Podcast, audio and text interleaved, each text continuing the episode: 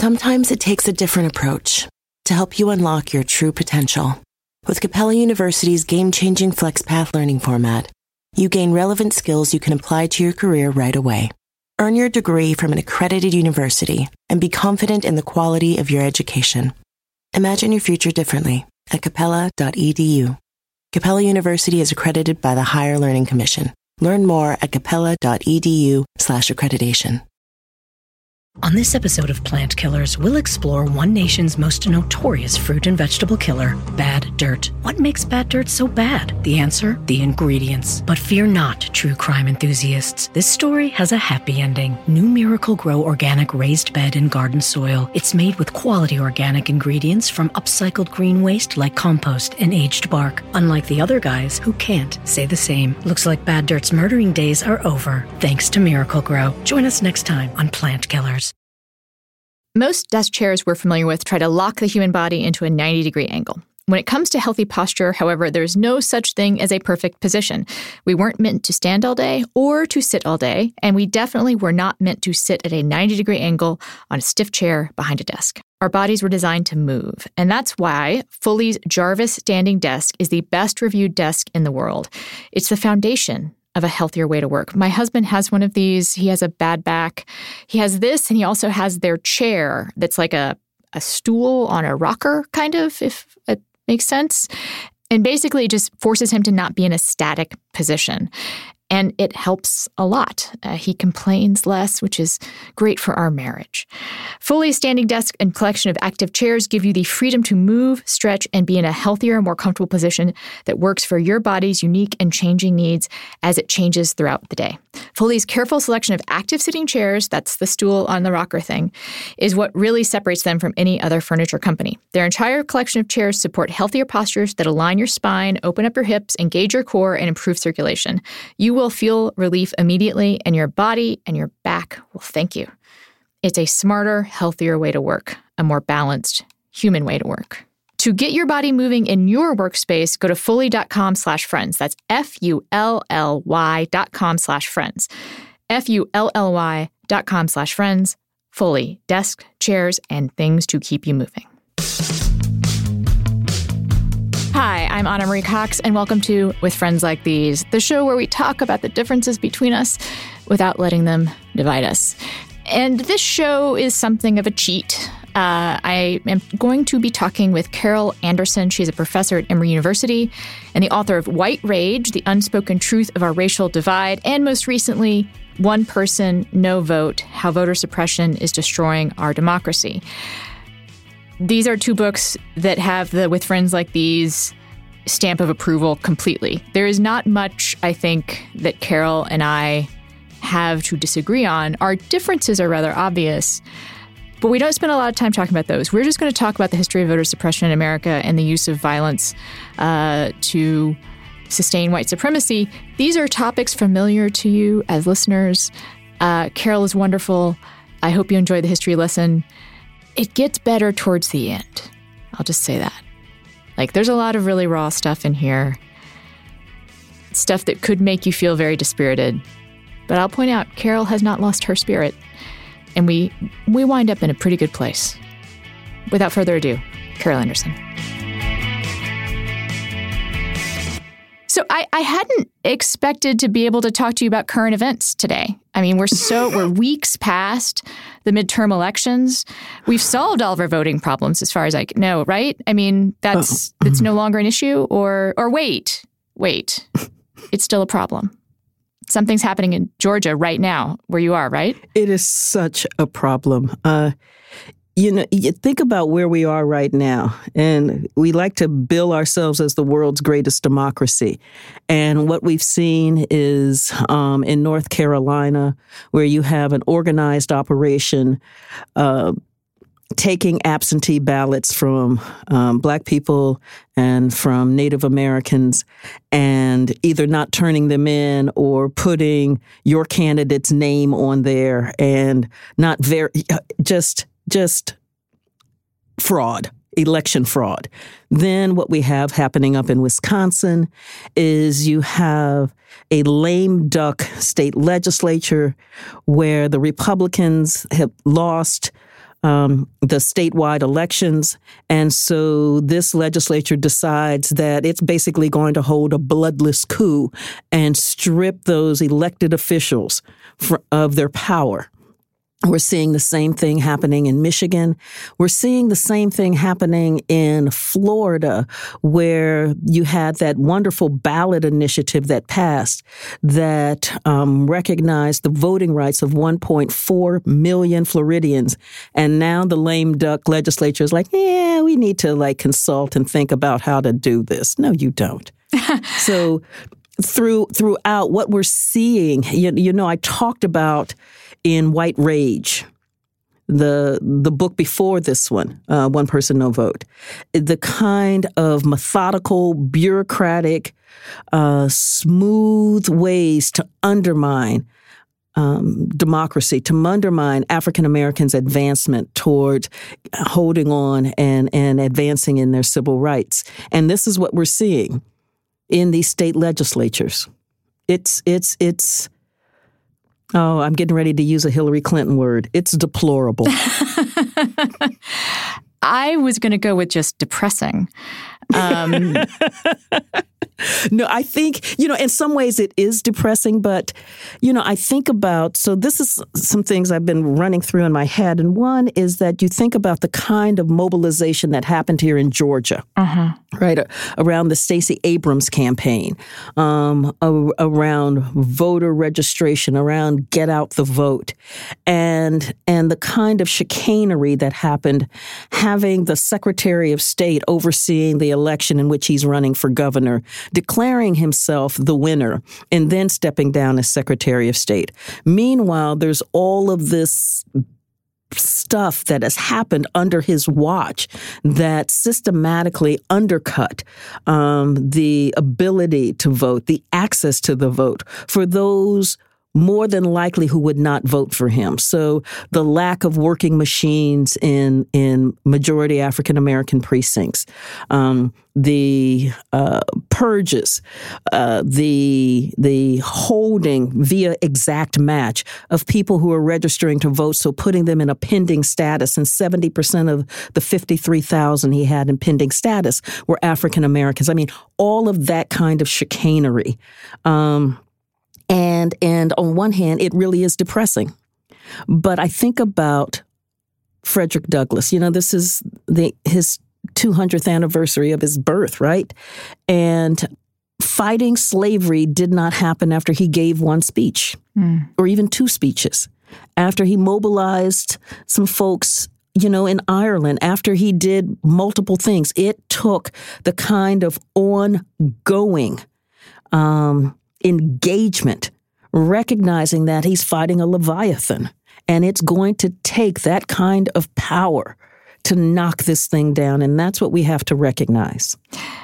I actually really appreciate you pushing back on the idea that this is depressing because depression is a, sometimes kind of a, a, luxury. I suffer from depression. I, am, but but but one can't. One can feel your feels, as we sometimes say, but then you have yeah. to keep moving. Yes, um, that's it. okay, I'm going to get a T-shirt with that on it. I, you can feel your feel. that's what we say in the the the 12 step rooms I'm in. It's like go ahead and feel what you're feeling, but then you have to do something after that. Yes, that's it. I mean, because it is. It's like all of that work, but you know what? We got really close, and we had some victories. Yeah.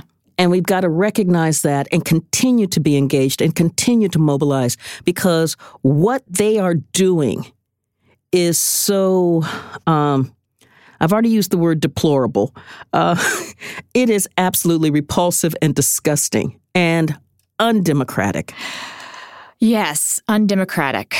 So it was astonishing to see how deeply voter suppression is embedded in US history.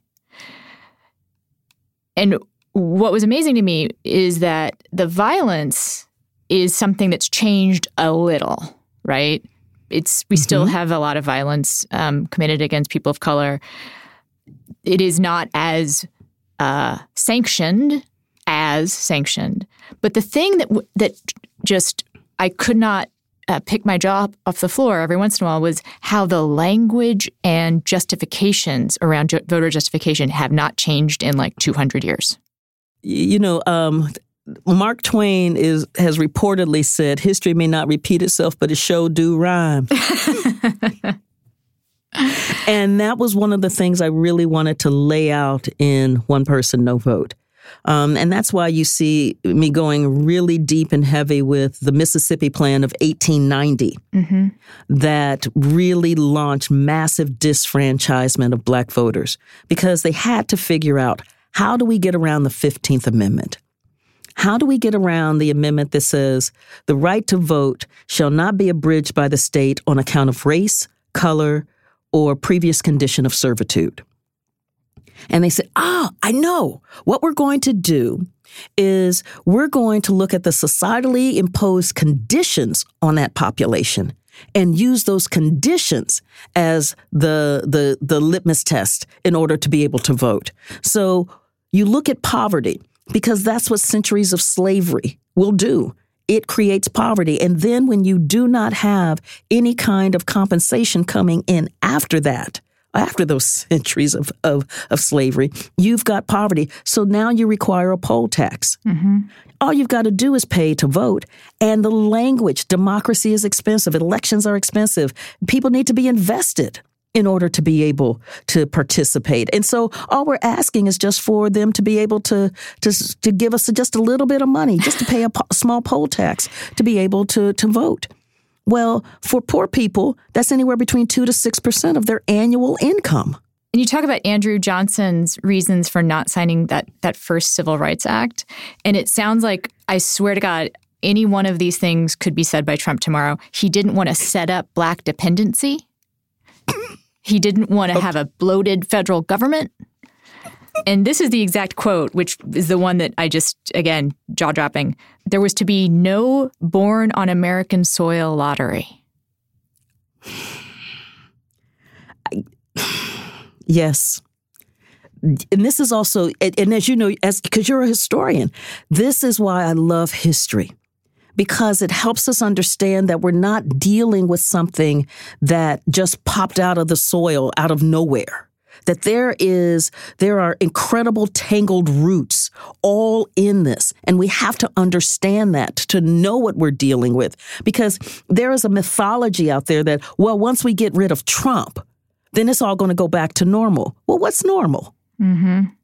if we just go back to normal we're going to get another trump we have to understand how tangled this is. That when we have this idea about, you know, um, born on American soil lottery, wow, that uh, we don't have to have a, we're not going to have some big bloated government that then leads to black dependency. But then we ignore, and this is why I, I, I, just like loved laying out Andrew Johnson in White Rage because he is using and moving hell, earth, and high water for the Homestead Act, which would provide hundreds of acres of free land to whites and using the power of the federal government to remove Native Americans off of this land, off of their land, so that whites can have it, so that particularly poor whites can have some kind of economic foundation in order to thrive but even conceptualizing using the land of traitors. These are the Confederate folks who attacked the United States, particularly these plantation owners. Who's who that the war was fought in their in their vested self-interest in order to maintain slavery, using their land to be able to redistribute it to the people who actually worked that land was absolutely anathema and repulsive to him. And so he rescinded uh, the order for 40 acres because, you know, they've got to learn how to work. They've got to learn how to work to get what they, you know, if they want something, they're going to have to learn how to work for it. How many times have we heard that? Think about where we are right now, even with um, Medicaid benefits how places like Arkansas are attaching a you must have a job in order to get these benefits. Or places like Ohio, because Ohio really drums it in beautifully. Ohio has that same rule, but they have exempted uh, rural counties and predominantly white counties from having the work requirement. Whereas counties that have the big cities in them, where you have the majority of African Americans living, those work requirements are still in place. Because if you want this big government benefit, you're going to have to learn how to work. I also want to point out that the other thing that's consistent here is that although back in the day, in Reconstruction period, it was still okay to say the N word, and people could be very blatant about their reasoning for for not wanting black people to vote. Mm-hmm. The quote unquote logic of of the voter suppression and the tactics of voter suppression were deviously, supposedly colorblind or race neutral. They didn't build into it necessarily the words "we're not going to have black people vote, but they just used the existing circumstances, like we've been talking about, to lay out barriers to voting. Exactly. And that is why it's so incredibly difficult, even today, to talk about it. I so I say it on the show before. My in-laws are Trump supporters. We can talk about it later. Um, but my mother-in-law is a genuinely wonderful person. If you're listening, Pat, you're a wonderful person. But she knows that she knows this story, which is that we were in the car somewhere, we were listening to Fox News and they were talking about voter ID, and she turned to me and she said, What's voter ID? And there is a we have a rule in the family, which is that when people ask me a question about politics, I say, Do you want my opinion or do you want the Wikipedia? Right? and she said uh, Wikipedia, and I was like, "Well, okay, I'll do my best here." And I talked about how voter ID um, I said said what the concept was, and she was like, "Well, that sounds like a good idea." And I said, "Well, here's the flaw in it. The flaw in voter ID is that there there are people who don't necessarily have IDs, right?" And she mm-hmm. said, "What do you mean?" I was like, "Well, very think about who doesn't drive: For old people, disabled mm-hmm. people, mm-hmm. poor people." Mm. And I said, "So if you have voter ID."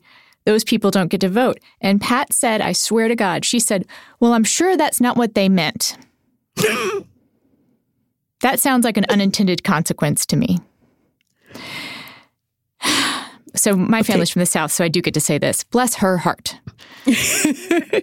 and then did you direct her to the ruling in the Fourth Circuit in North Carolina that where where they looked at what North Carolina state legislature had done in terms of voter ID as well as um, cutting early voting hours, as well as removing uh, polling stations from minority neighborhoods, and said, wow, you have targeted African Americans with nearly surgical precision. Mm-hmm. This is deliberate. They know exactly what they're doing. Exactly. But just like the Mississippi Plan of 1890, it is coded in the language of protecting the integrity of democracy it is coded in the language of being fiscally uh, responsible. Um, and it is coded in the language of ensuring the integrity of democracy. So it has all of the kinds of buzzwords that resonate. And because the, the laws don't say we don't want black people to vote, it looks, I mean, it looks race neutral. I mean, the poll tax and the literacy test both went through the Supreme Court and were approved by the Supreme Court as not violating the 15th Amendment. Hmm. And so it's the same thing when we're looking at these voter ID laws, when we're looking at these voter roll purges, when we're looking at um, what's happening with the closure of, of polling places, or let's let's face it, it was the 2013 Supreme Court decision, Shelby County v. Holder, that gutted the Voting Rights Act, that act that came out of Selma, out of the brutality out of Selma, that came out of the brutality out of systematically denying American citizens their right to vote. And the Supreme Court in 2013 said, eh, you know, we really don't need a Voting Rights Act anymore because, eh, you know, racism is really not the kind of force in America that it was back then. And, eh, you know, and we're looking up and, you know, black people, their voter turnout rate is almost equal to whites in some area. And, eh, black people are getting elected to office as are Latinos. And, eh, you know, and, and so they're looking at all of this saying, eh, we don't need it anymore. But what they're not looking at is that the Voting Rights Act had provided the space for all of that to happen. And as I said, racism really isn't that force in America. The, all they had to do was just look at the reauthorization of the Voting Rights Act in 2006. And there, the Department of Justice provided evidence to Congress that they had blocked over 700 changes that the states in these jurisdictions wanted to make because those changes were racially discriminatory. So if you've got over 700 changes in the laws that that these places that are under what's called pre-clearance of the Department of Justice from the Voting Rights Act, where everything that they wanted to do had to be okayed first before it got implemented, then you're thinking, eh, maybe raci- racism is still a force in America, and we need the power of the federal government in here to stop this craziness from happening so that American citizens can have their rights. Um, but they gutted the the Supreme Court gutted the Voting Rights Act, and two hours later, Texas implemented SB 14, which was their voter ID law. And Texas, and it said you had to have a government issued photo ID. But your University of Texas ID from a state university did not count, but your gun registration card did. Hmm. Texas knew for as well. Did you know your driver's license would count? Yay! But as you noted, there are lots of folks who don't have a driver's license. Texas also knew that one third of its counties did not have a driver's license bureau, so that people were going to have to go outside the county to get a driver's license. Texas estimated that there were going to be a large number of their population were going to have to make about a 250 mile round trip in order to get to and from the closest driver's license bureau. Texas decided not to reimburse its citizens who had to make that trip in order to get the license that those folks were going to need to, in order to be able to vote. Wow, that's a poll tax. Sunbasket has been rated the number one meal kit by leading publications, and it's no wonder why they offer 18 weekly recipes with options for paleo, gluten free, Mediterranean, lean and clean, vegan, and more, including a category they don't advertise for some reason called Speedy, which is my favorite. But for me, what matters is that Sunbasket helps me eat healthier. It's as simple as that. Sunbasket makes it easy and convenient and even speedy to cook healthy, delicious meals at home, no matter how much experience you have in the kitchen. Now you get more options than ever. Just go to the Sunbasket app and pick from 18 weekly recipes. Easily cook dishes.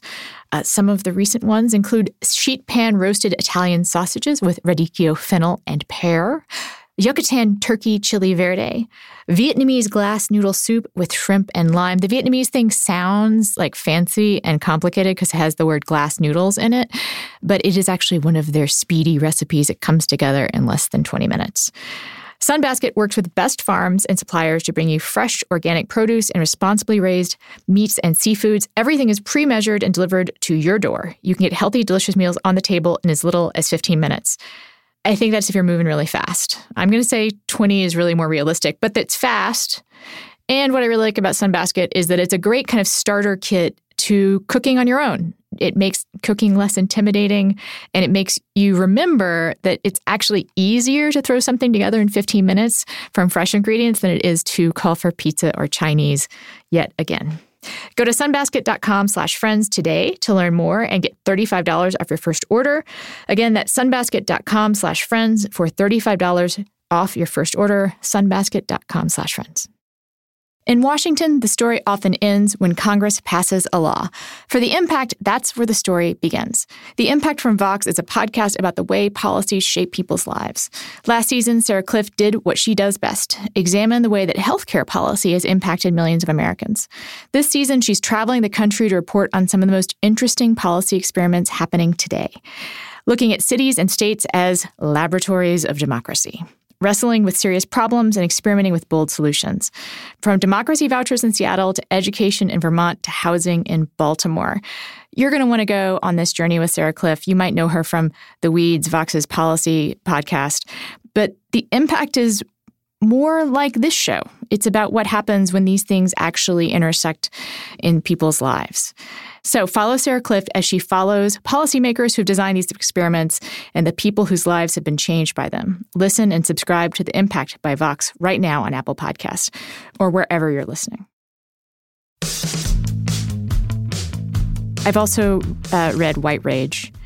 Mm. And I have to say, although they, they do not share titles, One Person, No Vote really feels like a sequel of sorts to me. It, it really is. So, what happened with that? So, I'm out giving talks on white rage. and I get to that last chapter, how to unelect a black president. Mm-hmm. And I get to that section where I'm talking about voter suppression.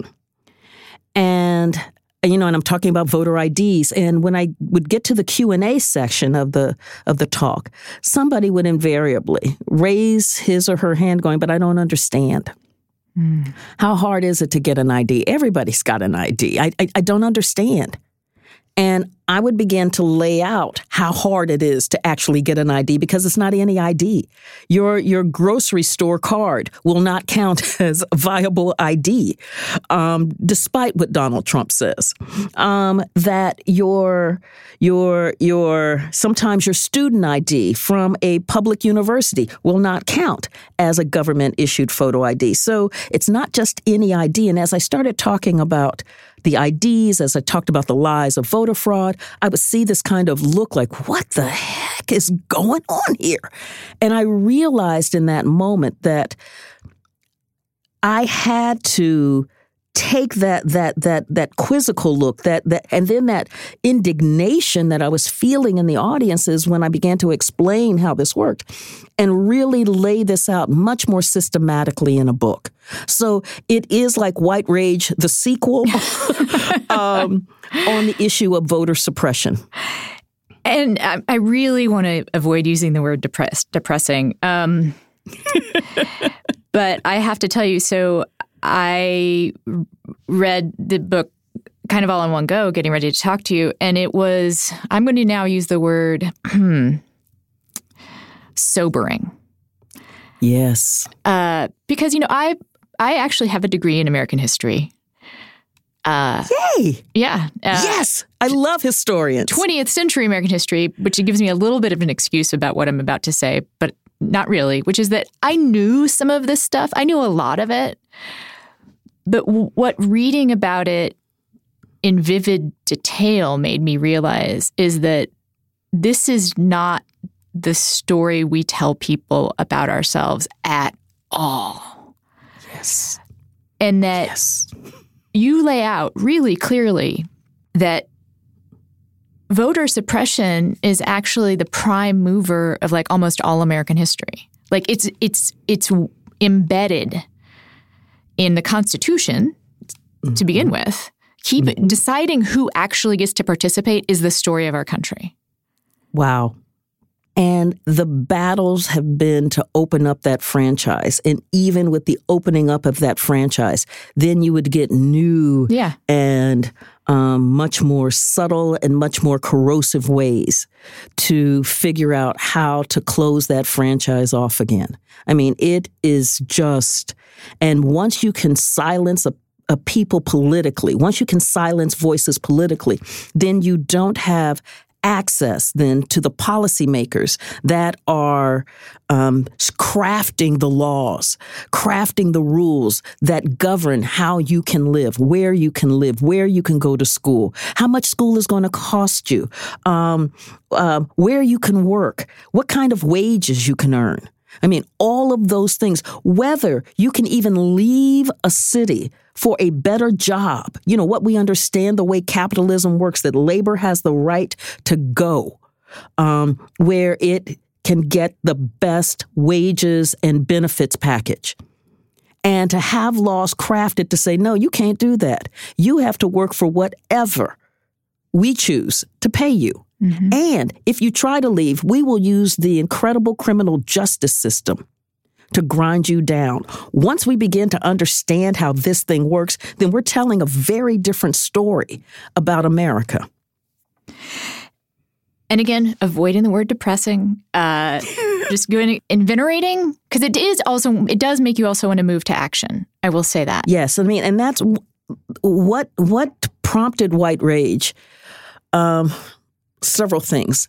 Um, first, and I didn't even realize it, was the killing of Amadou Diallo in 1999 um, by the NYPD and watching Rudy Giuliani uh, who was the mayor of New York City at the time, strut around as if th- there had been nothing untoward that had happened. There was nothing wrong with the gunning down of an unarmed man, uh, shooting 41 bullets at him. Instead, he's got his flip charts and he's talking about how crime is down and New York City is safer and his policies are working.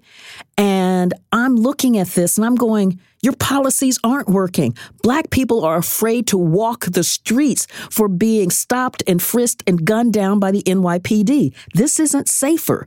Something is wrong here, but I didn't know what to call it. Mm-hmm. And, you know, and I continue as a scholar to research and to write and to think. And there I was, it was August 2014, and Ferguson, Missouri is on fire after the killing of Michael Brown. And watching the news, it didn't matter what station I was turned to, and I'm flipping, trying to get the story. And so MSNBC, CNN, Fox, and they're all saying virtually the same thing. Look at black people burning up where they live. Can you believe black people mm-hmm. are burning up where they live? Ooh.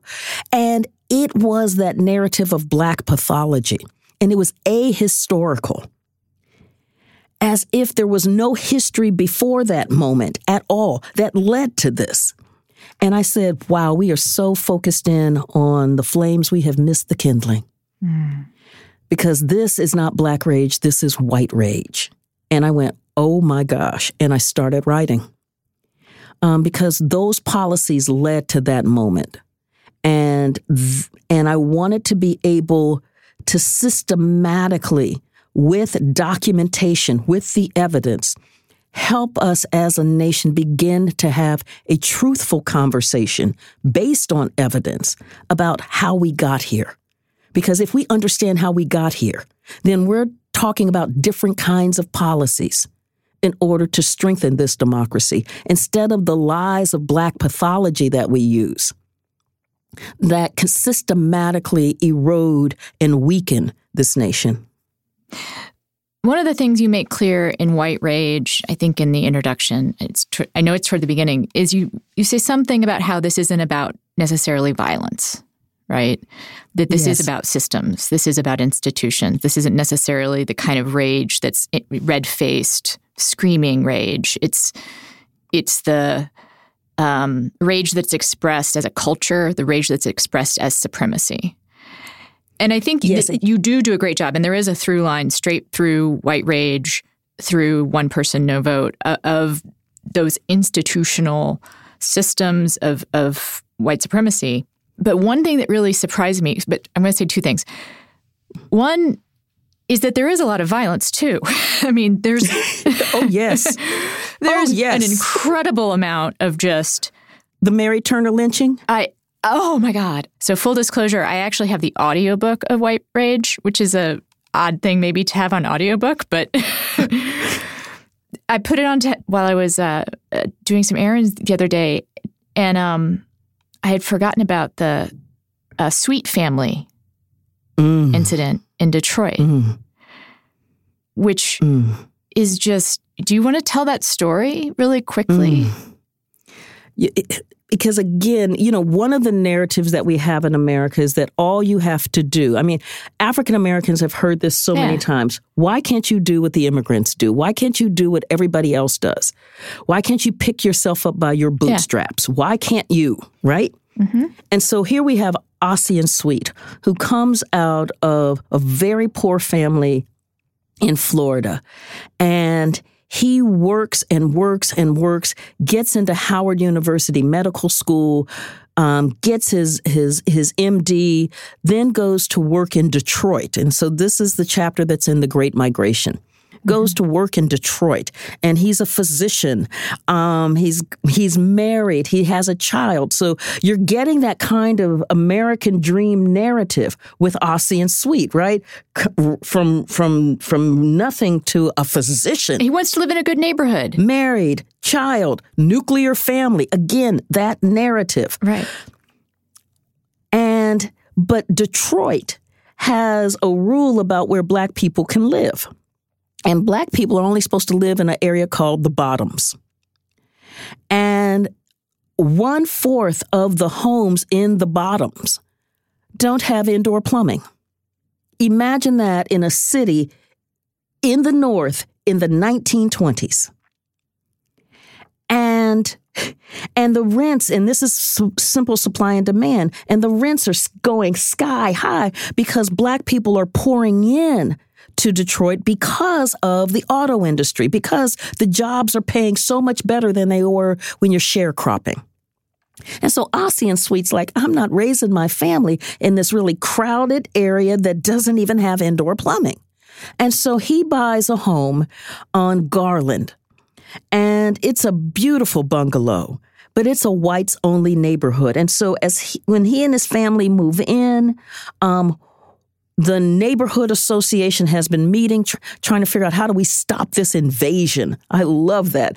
Uh, so you've got a physician who's buying a home, and this is in a blue collar neighborhood, right? But because he's black, this is an invasion. They surround the home. They're yelling the N word. They're throwing rocks at his house. Well, he has already been through several of these these these these racial terroristic moments, like the Red Summer in in uh, Washington D.C. And so he has guns in the home. And so as the crowd rushes his home, and he's already called the cops, and the cops are sitting there and they're not doing anything. So as the crowd rushes his home, throwing rocks, you know, get the ends, get the ends boom, shots are fired. Two men are, are um, uh, in the crowd are, are shot. One is killed. The cops then rush in and arrest everybody in the sweet home and charge them with murder. So here you have the basic right to self defense being mm-hmm. no, not if you're black. Here you have your home is your not if you're black. Here you have the American dream and just just being shattered. There are two trials. There are lies all along the way. You have the newspapers lying. Um, there was a reporter there who saw everything that happened, and his editor said, "No, we're not running with that story. We're going to run with the other story." And that other story was the one where first there were, that you had an arsenal. The Sweets came in there to basically kill white people. Mm. Wow. In these two trials, finally they were found. The first was a, a, a hung jury. The second trial, they were finally found not guilty. Sweet's brother dies of tuberculosis from the time spent in the jail.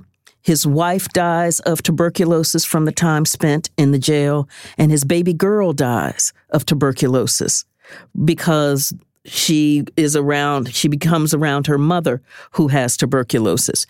And eventually Ossian Sweet can't take it anymore. He's getting, his home is getting ready to get foreclosed on, the one that he basically has lost his entire family for.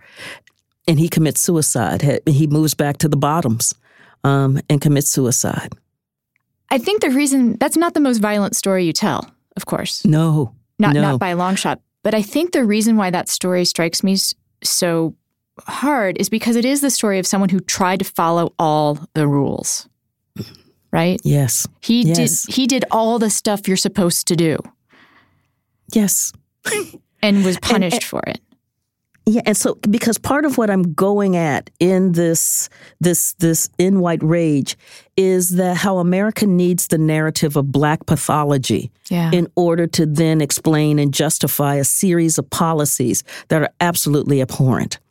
And so you need to to have the well, black people really don't care about education as a way to justify um, the systematic and systemic underfunding of black schools except this ongoing battle for access to quality education undermines and undercuts that narrative that black people don't care about schools and don't care about whether their kids get educated or not. But we've all been in rooms where somebody has said that, and we have seen policies implemented based on that lie of black pathology. You know, the same thing goes with the criminal justice system. You know, the the problem is is that, you know, black people are are you know, are drug dealers and they're they're criminals and they're thugs. How many times have we heard that? Mm-hmm. Except when you look at the data, black people actually do drugs the least or equal in some cases uh, for different types of drugs. But as far as as their drug usage does not match what you're seeing in terms of the incarceration rates. I mean, it is it is so disproportionate the way that African Americans have been targeted in the war on drugs. But that targeting was was de- was able to then deal with the incredible advancements of the civil rights movement dealing with the voting rights act and dealing with the civil rights act because with a felony conviction then there are all kinds of rights as a felon that you don't have so uh, mass incarceration then deals with issues of you know if you it, was what we saw in Florida. If you have a felony conviction, you can't vote. Mm-hmm. Wow. You've lost your right to vote. It dealt with um, in the Civil Rights Act. If you have a felony conviction, there's some student loans that you can't get. There's some educational opportunities you won't be able to have. There's some places where you can't live. So all of those "thou shalt not discriminate" um, measures in the Civil Rights Act don't apply to those who have a felony conviction.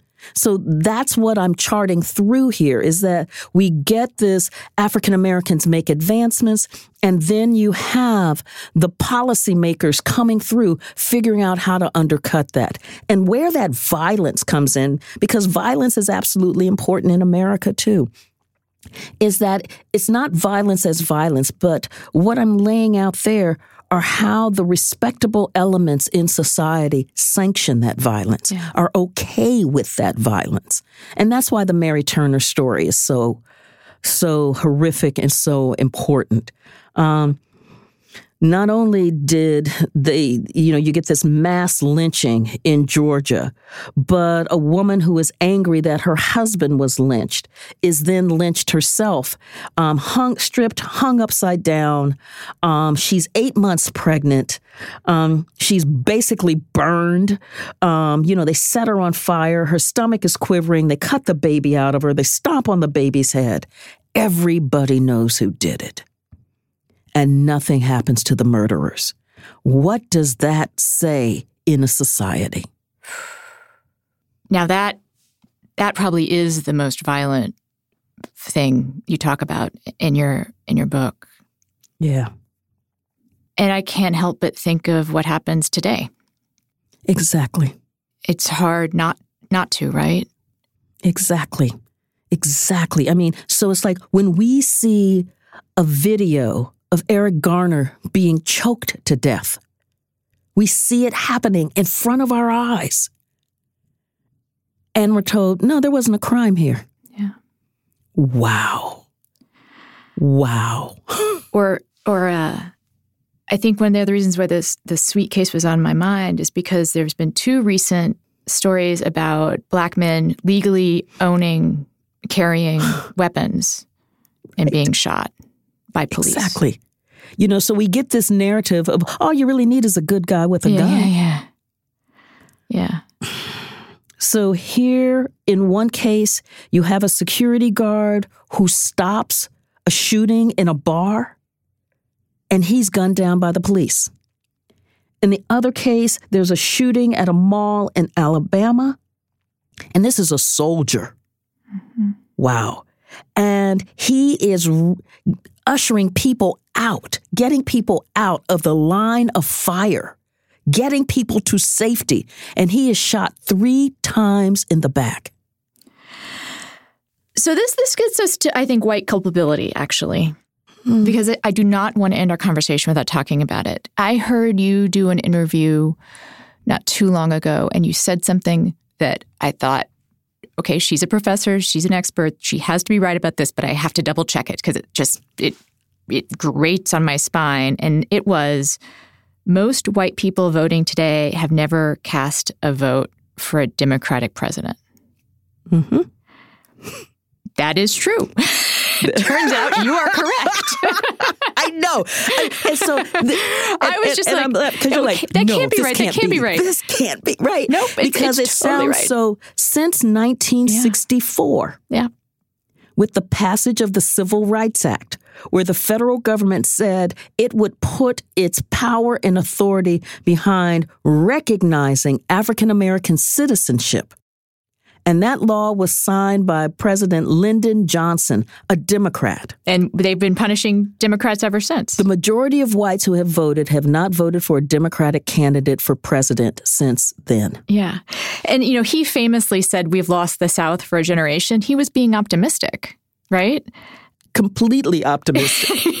he, he, they lost white people, like for What? generations, period. Exactly.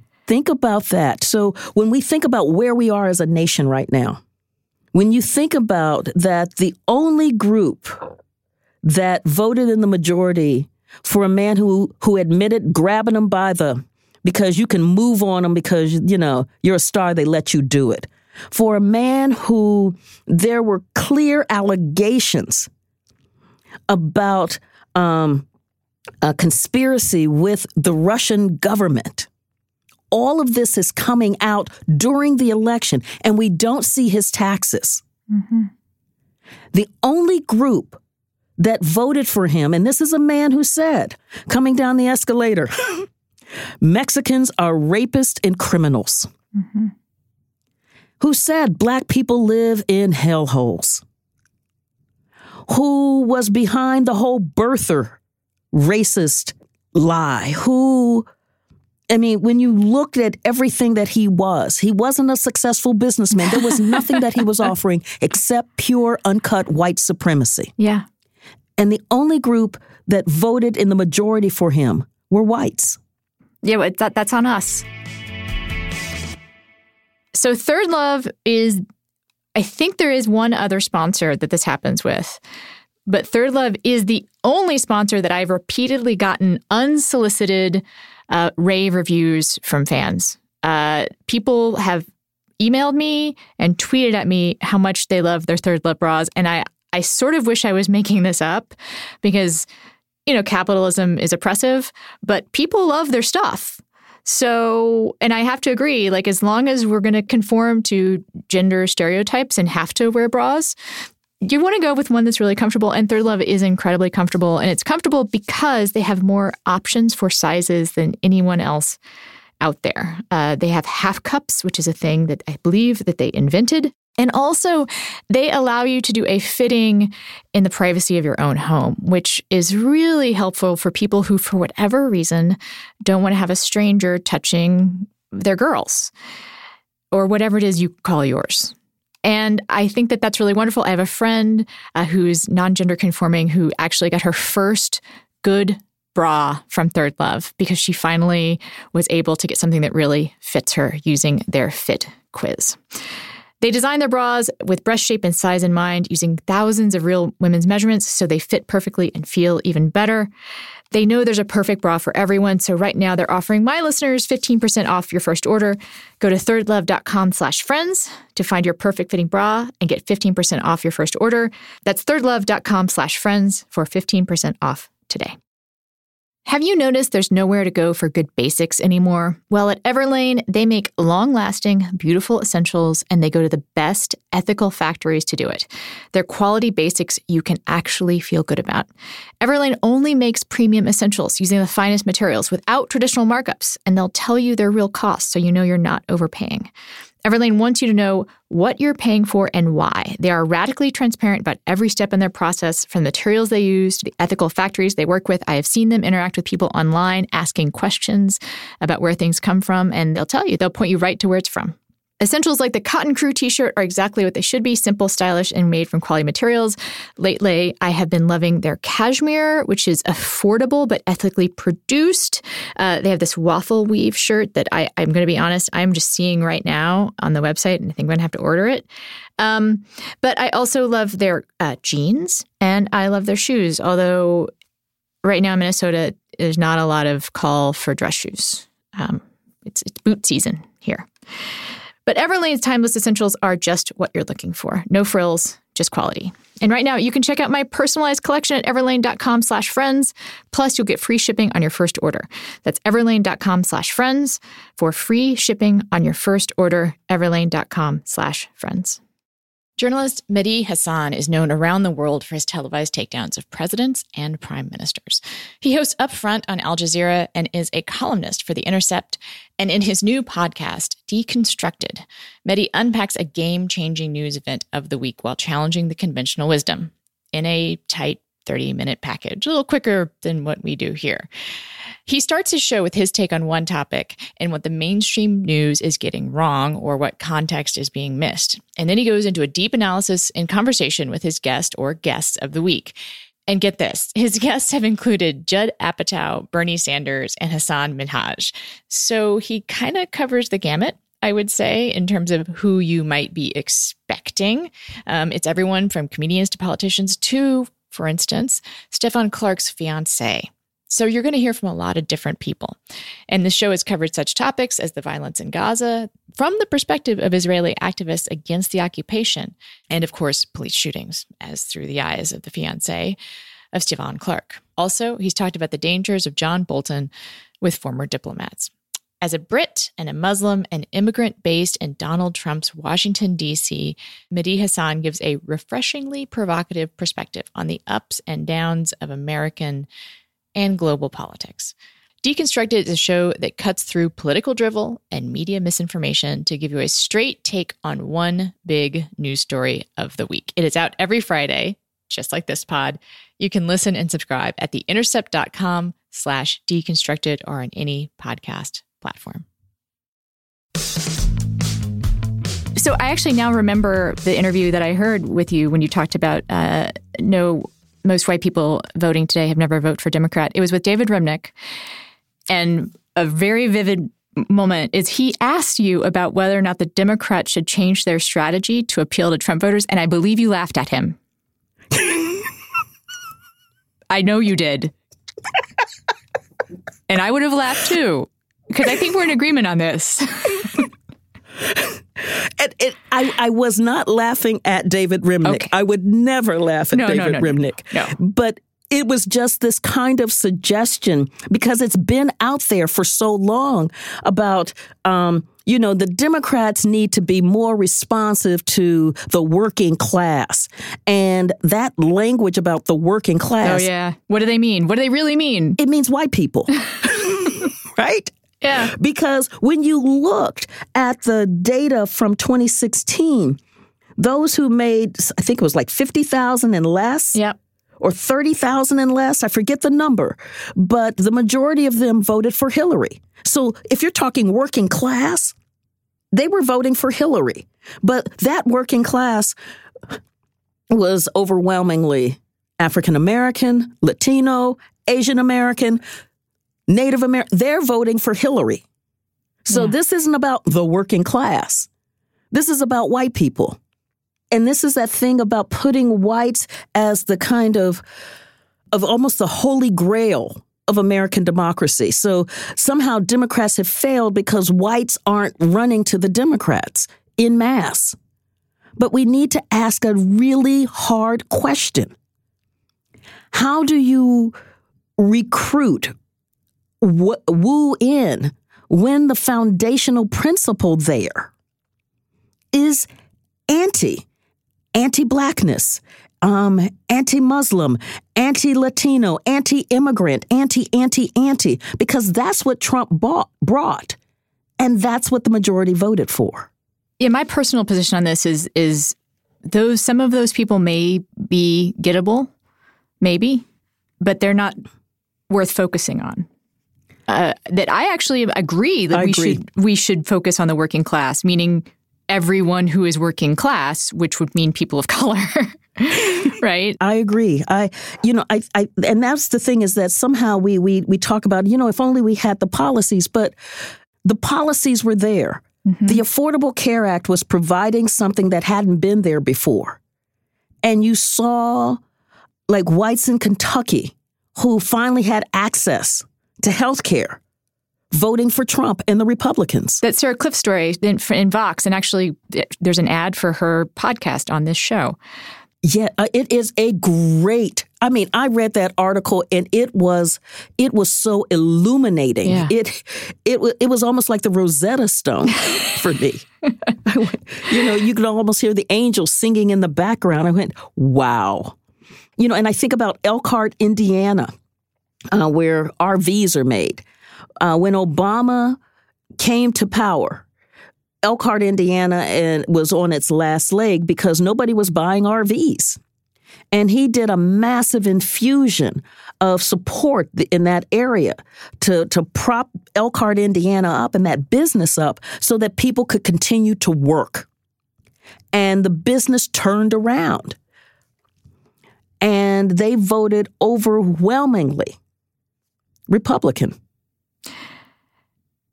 And was there a story like Sarah Kliff's story that showed what because the story we were talking about with Sarah Kliff is that she went out to Kentucky and talked to these people about their health care and they what they said it wasn't that they didn't know they were on Obamacare. A lot of people I think are like, oh, there's just dumb white people. They don't, you know, or dumb poor people.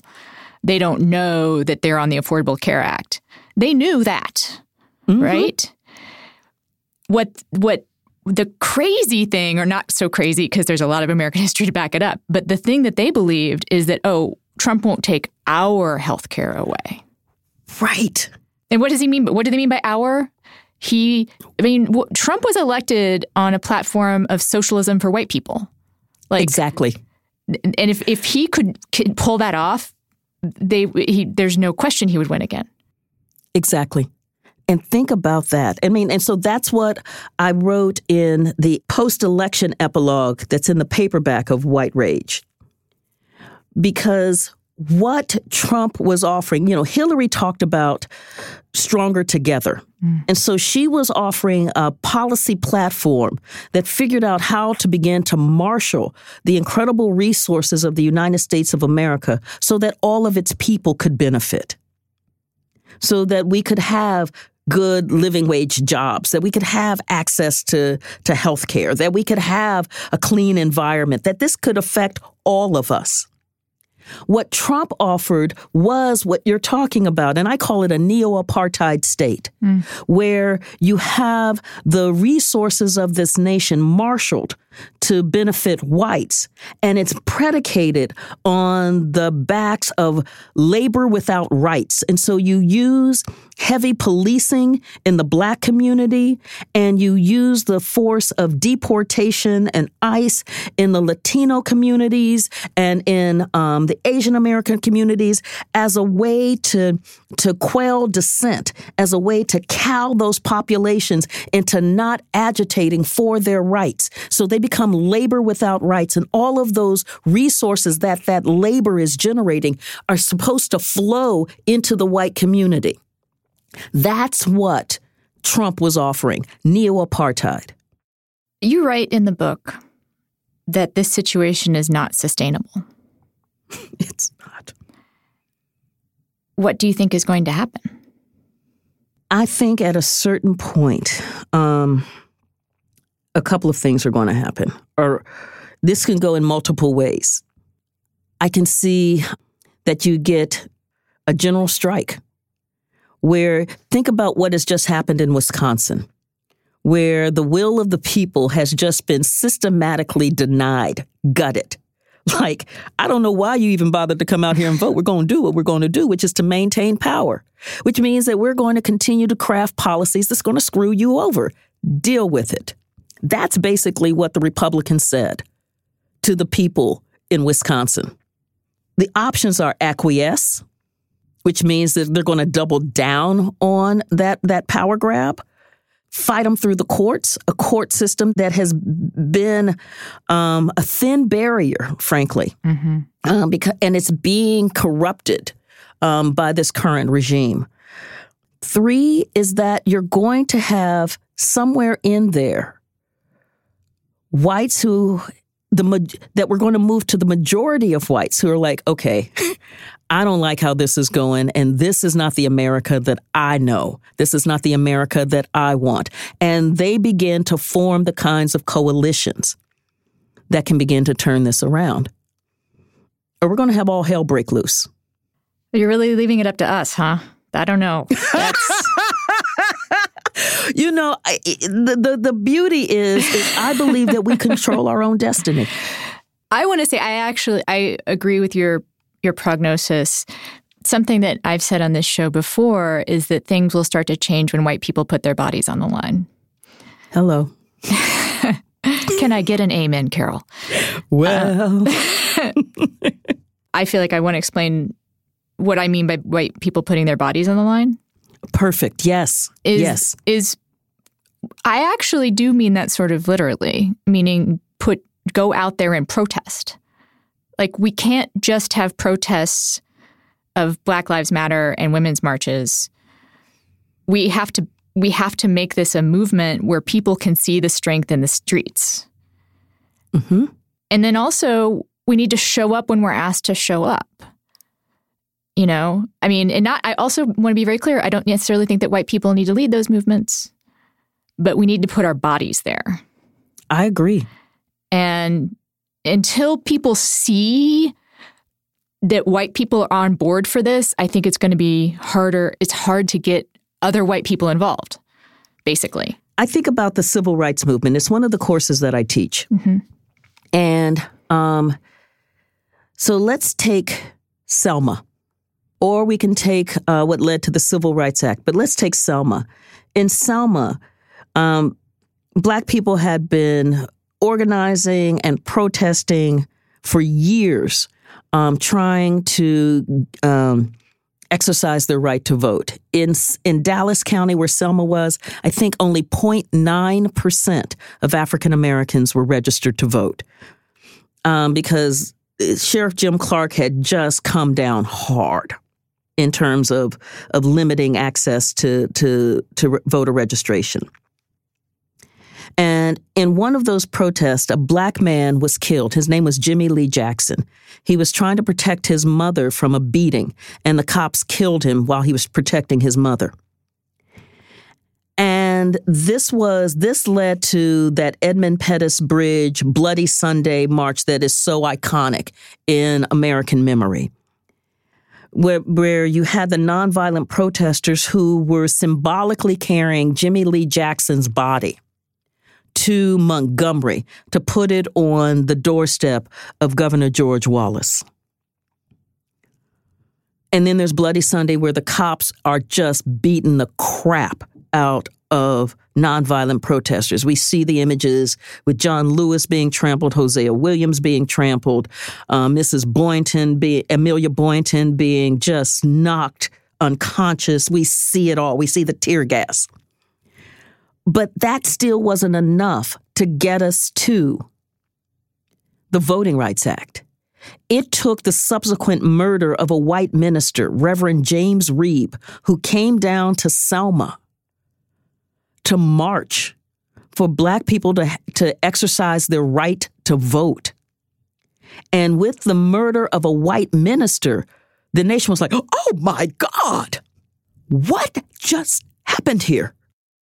And I, this may seem over dramatic to some people, but I, I, believe you cover this in White Rage. Like that was a, or, or, one of the books, I've now read them both in quick succession.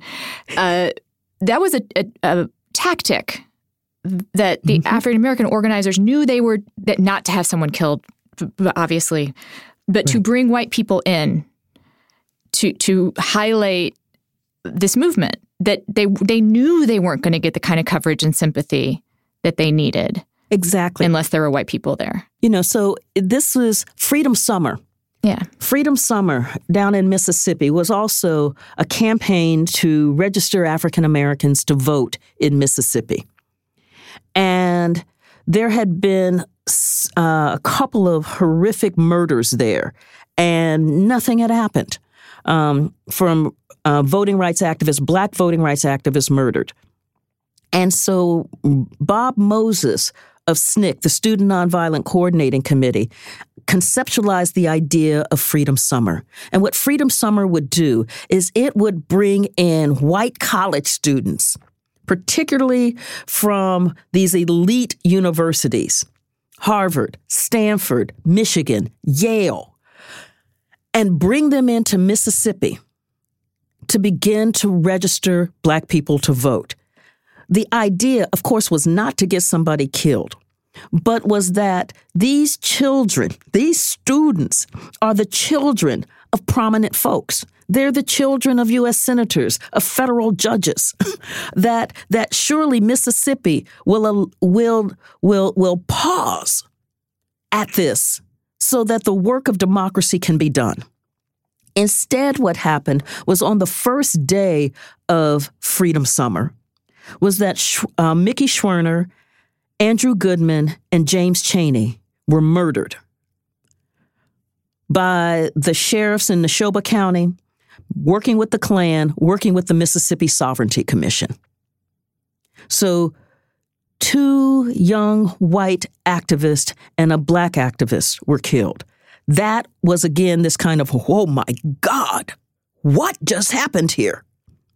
And that is what led, helped lead to the Civil Rights Act of 1964. I hope Heather Heyer didn't die in vain. You know? I know. I know. And it is it seems again over dramatic or maybe it, I I hope people don't think it sounds like you and I are, are inviting violence of any kind or saying that that's needs no. to happen. God no. But what I want to insist is the next time you see a Black Lives Matter protest, go. and, and, and and because when you think about it, what African Americans are talking about here is a justice system that is truly a justice system. Mm-hmm. This isn't something that is black only. No. When we have a justice system that gets corrupted, when we have a justice system that feels comfortable in killing people. Think about what happened up in Minnesota where the white woman was gunned down. And there was this kind of shock, like she was Australian. They went, "Oh my God, they just killed a white woman." Mm-hmm. When when the the kinds of norms, the kinds of ethical boundaries, the kinds of operating codes are eroded by the systematic corruption that gives us a Tamir Rice, that, that gives us a Sean Bell, that gives us an Amadou Diallo, that gives us uh, an Oscar Grant. As all of those things keep happening, the, the, the, the, the ethical standards, the operating standards are eroded to the point where everybody is at risk. And this is what we're seeing as well in our democracy with voting rights. I mean, it's it's these, these battles are not black only battles. These are battles for the heart and the soul and the operating ability of America, of the United States of America.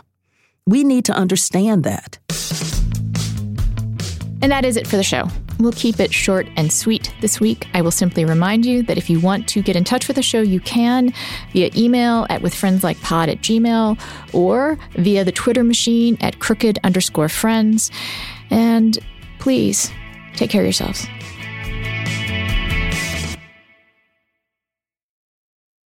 Spectrum One is a big deal. You get Spectrum Internet with the most reliable internet speeds, free advanced Wi Fi for enhanced security and privacy, and a free Spectrum Mobile Unlimited line with nationwide 5G included, all while saving big. For the big speed, big reliability, and big savings you want, get Spectrum One. Just $49.99 a month for 12 months. Visit spectrum.com slash big deal for full details. Offer subject to change. Valid for qualified residential customers only. Service not available in all areas. Restrictions apply.